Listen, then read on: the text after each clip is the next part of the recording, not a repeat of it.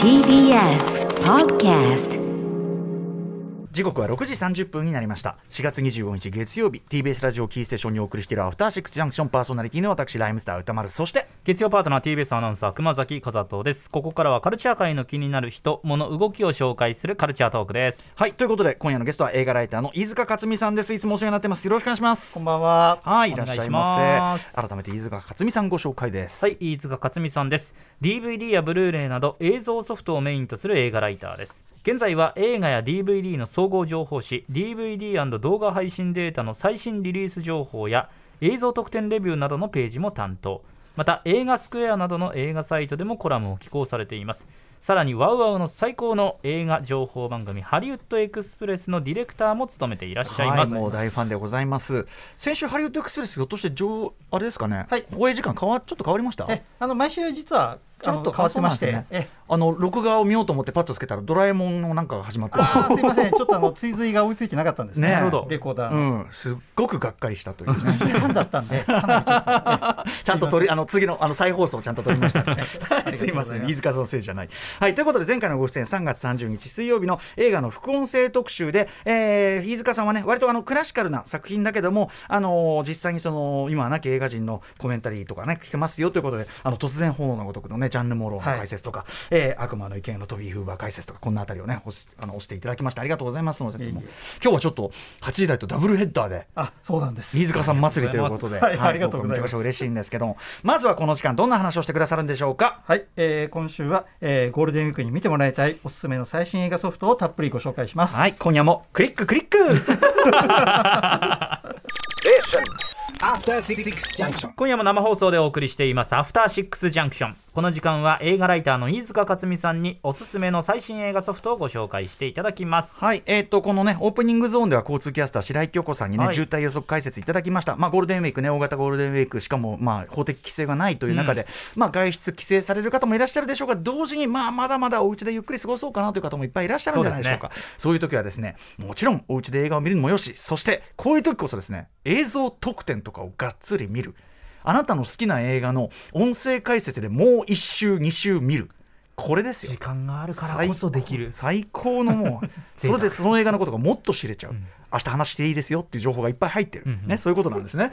ということで、えー余計なこといっぱい言ってます、えー飯塚さんおすすめの最新映画ソフトをご紹介いただくコーナーです、はい。よろしくお願いします。お願いします。はい。まず何でしょうか、えーはい。まずはですね、まあもう4月27日にもうあの今日発送されたっていう人も多いんじゃないですかね。スパイダーマンノーウェイホーム。ついに出ましたか、これがもうついに、に出出ます、んえあの昨年末に公開されて、まあ、全米でも8億ドルってもう驚異的なもう数字で大ーヒット。バケモンですね、ええもうね、まあ日本でも41億円ってもう本当特大ヒットになった、ん。トム・ホランド版スパイダーマンの第3作で、まあ、うん。シリーズ最終作と言われてますけど、はい。歴代ヴィラ歴代ヴィランが勢ぞろいして、まあ、あとビッグサプライズも控えているというですね、うん。まあ、驚きの展開もあるんですけども。サービス満点でした、ええ。まあ、やっぱりあのこの映画あのみんなの心を打ったのはやっぱり敵でも殺さないっていうテーマがすごい泣かせてくれたと思うんですよね。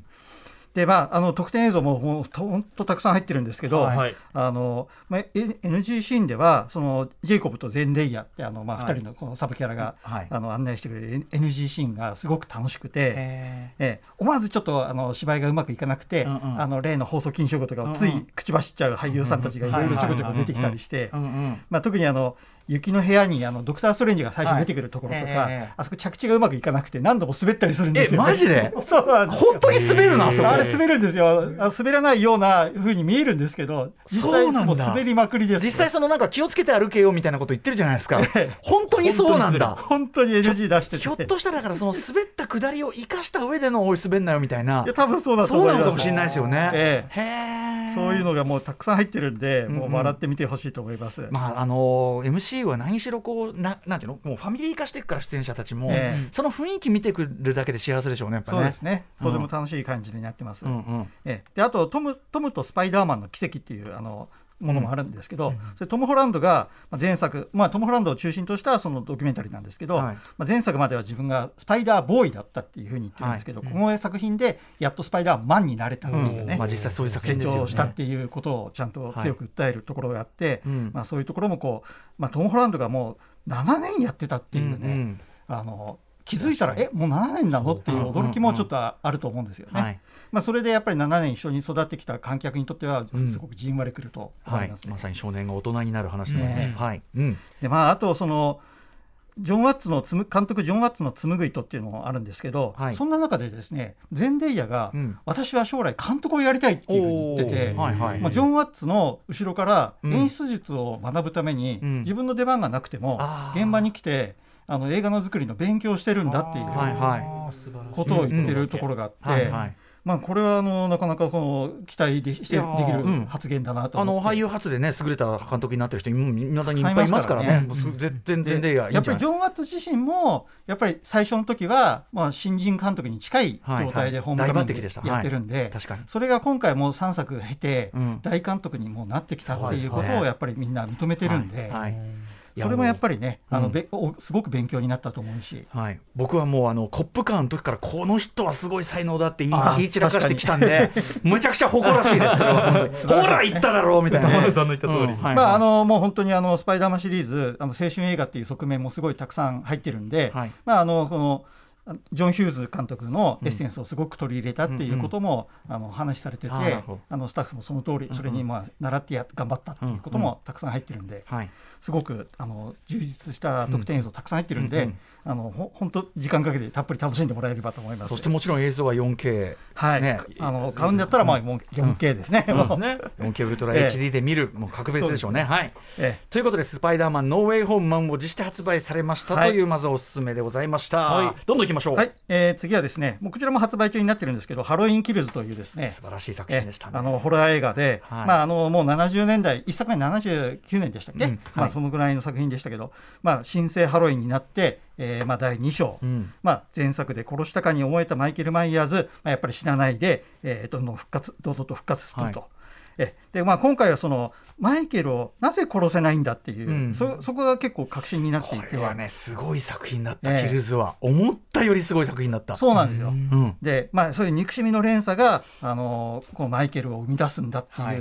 まあ、それって、まあ、単純に映画のことだけじゃなくて、うん。社会的なことにも通じることであって、はい。それがやっぱりすごくこの映画をそのホラーだけでない単なるホラーではない一歩深めた作品に昇華させたと思うんですよね。よりより強い暴力では勝てないんだってことをはっきり言ってるしあと途中のなんていうかな例えばこう精神に病を負った人とか、ね、マイケル・マイヤーズそこを同一視するんじゃなくて、ええ。その社会的弱者に対してそういうものが恐怖とかが向けられる恐ろしさそうもうしっかりがやってたからすごく鳥肌立ちました見ててあそっちを描くんだみたいな。そうなんですよ。すごかったですね。ここまで行ってしまったら最終章どうなるんだっていうね。ねえ。この3本当に。部作なかなか楽しみになりましたね。ねはい、で、まあ、ブルーレイにはあの、まあ、4K もそうなんですけどあの配信では見られないエクステンデッド版っていうのが入ってましてこれはもうブルーレイかとソフトを買ってもらうしかないですよね。エクステンデッド版、ええ。う。ん。でこれはもうあの長くなった9つのシーンとか、まあ、あと追加で5つのシーンが入っているなどまあ4分ぐらい長くなってて、うん。あの差し差し替えてるカットとかもあるので、うんうんあのスプラッター度とかも随分増してるんですけなるほどなるほど。これあの、まあ、怖怖くは言わ言わないですけどラストが違ってるんですよ。そうなんですか？意外と。へえ何あそう。ええまあ、あの見た人は分かると思いますけどある重要人物が殺されてええ。続くっていう展開になるんですけど、うん。そこでジェミリー・カーチスのあの行動が、うん。あのプラスアルファされてるんですねいろいろ。でこまあ、僕はこっちを劇場公開版に使ってもよかったんじゃないかと思うぐらいあのこう煽ってくれるようなラストなはんで。ちょっとこの作品のちゃんと十分な理解には見なきゃいけないやつだ。そうなんです。だからもうどっちが好きでも構わないんですけど、うんうんうん。あのこういう作りもやっぱりあるんだなっていうのをやっぱり知ってもらいたいなっていんううん感じですよね。はいいやーそうかそうかはいでまあ、あとは NG 特典なんですけど、はい。これあの NG シーンがまあいろいろあってこれもあのホラー映画の特典 NG シーンって結構やっぱり楽しいんですよね。それとええ。ほっこりする。うん。見てもらいたいなっていうところなんですけどほっこりする内容です。うんうん。であとこの40年後っていうことで、うん。あのハロウィンの一作目本当に一一本目の作品に出ていたキャラクターが、はい。そのままかなり復活してるんですよね。そうですねはい。で違う俳優になってる人もいるし、うんうん。そのまんまの当時の俳優さんが出てるうん場合もあってそれぞれのそのキャスティングをこうどうしてこういうふうにしたかこういうふうにしたからよかったってことをいろいろこう語ってくれたりしていて、まああの女の子が一作目で女の子だった人がうん。今回ハロウィンキルズに出てくるんですけど、ジェイミリー・カーティスに懐かしいわねって言って近寄ってでそこでもう抱っこできないでしょって言ったらできるわよって言ってジェイミリー・カーティスがもうおばさんになったその元女の子を抱っこする場面とかもあったりしてすごくこういい雰囲気の中で映画が作られたなっていうのは感じましたね。はい、ハロウィンキルズ。はい、であと、まあ、あのこれはちょっとあんまりあのあれですけどあのラストナイト・イン奏法も、うん。あのもう間もなく発売されるので、はい。あの同じメーカーなんで、えっと、あの NBC ユニバーサル。はい。NBC ユニバーサルさんの作品で、うん。あの僕の周りでは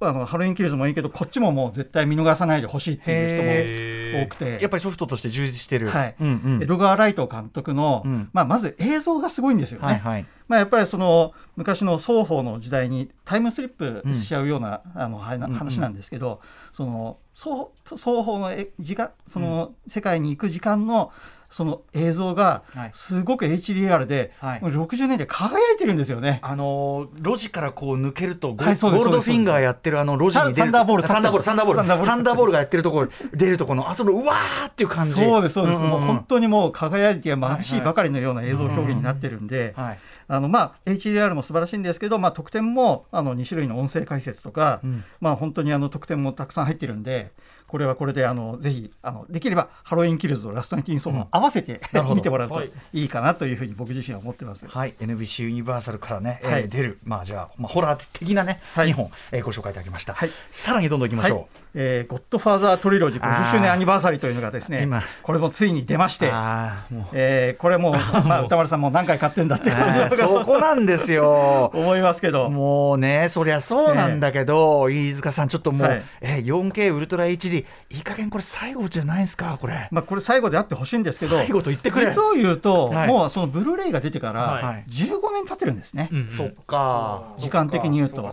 そのまあ買うタイミングにもよると思うんですけど、最初にとにかくブルーレイが出てから15年経ってて、まあ、その間廉価版になったりバラ売りになったりいろいろでみんな買ってると思うんですけど、まあ、その15年の間の技術の進歩っていうのが、はこれを見てもらうとすっごくよくわかるんですよね。ゴッドファーザーとブレードランナーは、はい。そのソフトのグレードアップ分良くなるんですよね。そうなんです。よ本当に。元の作品のポテンシャルが高いからええ。きっちり良くなるんですよよりね引き出されるってことですか？やっぱ今回もそ今回は本当に前回の時に、う、はいはい、あ映像比較なかったそのフィルムを探し出してるんですね。うんうんうん。でそこからあの修ネガを修復したり色味を直したりしていて全然変わっちゃってるんですよね。全然違うわ今ちょっと映像比較2022比較してますけど。あそう、え2007バージョンでもこんなに綺麗な映画だったかと思って。えそうなんです。結劇場で見てみるとやっぱり違いがそういうふうにやっぱり驚いちゃうんですよね。ね、結婚式の場面とかこんなに絵画のように美しいかと思ったけどさらにだ。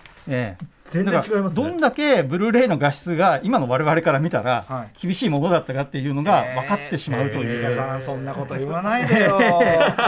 えー、そっかこれでいいんだ。特典でうん。その修復の道のりとか修復前後の比較っていう映像が入っているんで、はいはい。あのそれ見てもらうと本当に一目瞭然で。またその修復話好きなんですよね。ちゃんとやるね、大事大事。これね、うん。修復の話ってもういろんなドドキュメンタリーがこのブルーレイの時もたくさん作られてきたんですけど、ええはい。今回またねその HDR とかうんうん。4K になったことで、はい。ここまで表現ができるっていうねうんうん。驚きがね、あると思うんですよね。まあそうだよな。そして「ゴッドファーザー」だけは何度見返してもいいんだからな。そうなんですよ。でうん。画質が良くなると不思議と映画見れちゃうんですよね。いやまたそういうものなんねただでさえいいのにさ、ええうんうんはいはいそうですか。買いはい。ます、ぜひぜひ。今スマホはいスマホはい歌丸さんが操作してますが、ねあの 4K テレビある方はぜひとはい。も、今すぐ購入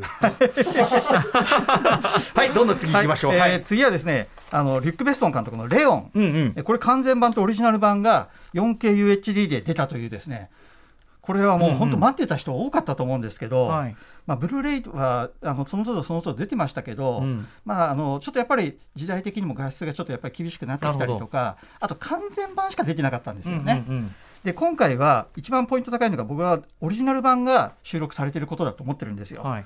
でオリジナル版ってやっぱりそのリアルタイムで見た人にとってはそれはベストな状況で、うんうん。完全版は打足だよって思ってる人たちも多い、うんうん。まあでも完全版で最初に入った人は完全版がベストかもしれませんけど、うんでそのオリジナル版をやっぱりそのめこの TC エンターテインメントさんなんですけど、えーメーカーさんがすごく大事にしてくれてあの海外に流入し、まあ、流出してる、まあ、流出してるそのな流れてる、うん。あのマスターって北米版が基本になった「ザ・プロフェッショナル」っていうタイトルで作られたものが 4K マスターとして作られてるんですよ。うんうん。ところがあのこれそれだと日本人の人にはすごい違和感があるっていうことで、うんうん。メーカーの人がその、まあ、制作会社に頑張って交渉してくれて、はい。日本の公開時はやっぱりレオンだったんだよっていう,、うんうんうん LEON ですね、はいはでレオンだったんだっていうことでレオンのマスターを作ってもらったんですよタイトル部い分の。うん。わざわざ。わざわざ、うんうんうん。だからこれ本当日本独自のもので、うんうんでそれでもやっぱりあのソフトフォーマットとしてはもしかしたらこの 4K が最古かもしれないっていうことで、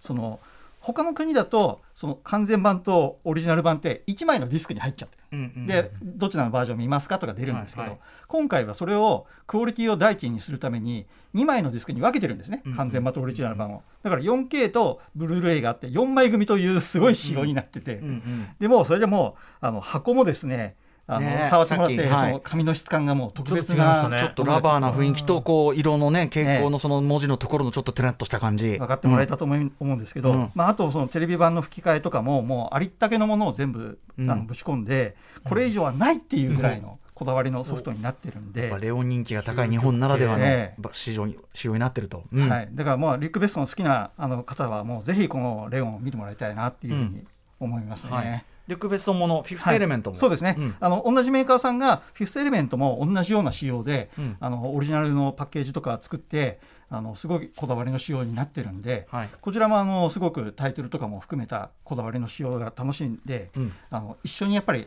見てもらいたいですね。うんはい、ということでレオンのはい。完全版とオリジナル版ね、えー両方入ってる 4K,、はい。4KUH で、えーご紹介いただきました、はもう一個はい。お願いしましょうか、もう一本はですね、あの4月29日に発売される1959年のソビエト映画で誓いの休暇というですねあの非常にこれ名作なんですけど、はいうん。あのすごく反戦のテーマを静かに訴えかけてくれる、うん。あの反戦映画の名作として、はい。もう結構公開当時は世界中の映画祭で賞賞取ったりしてるんですね。うん。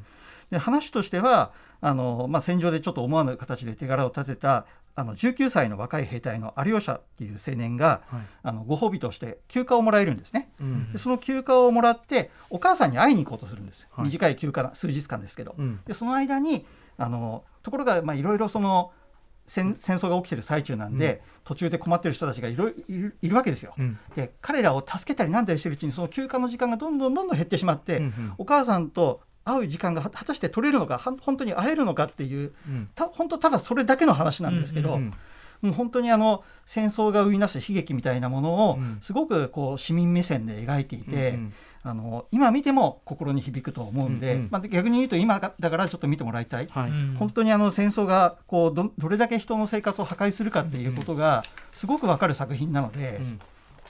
あのあえてちょっとこれはい。はあの進めたいと思ってリストアップしました。はい、これレスト版なんですね。はい、うん。あのモスフィルムはあのモスフィルムっていう、うん。あのソ連からまあロシアに今ある会社だと思うんですけど、うん。あのここがもう持ってる作品をどんどんどんどんレストアして、なんともう YouTube にアップしてるんです。ね。へえそうなんだ。無料で見れるんです我々、腹うんうんうん。だから英語字幕とかでよければもう今すぐにでも見ることができます。へえすごいっすね、えまあその旧ソ連時代のそういう名画みたいなものをレストアして公開するというか、はい、でこれが本当にすごい綺麗なクリアな映像になってるんであそう。うんうん。視界の休暇はモノクロですけど、うん。スタンダード作品ササイズではい。あの本当にあの綺麗になってて、はい。あのもうバリバリの新作ともう全然あのたがわないぐらいのレベルになってますから、うんうんかなり驚かれると思います。うんうん。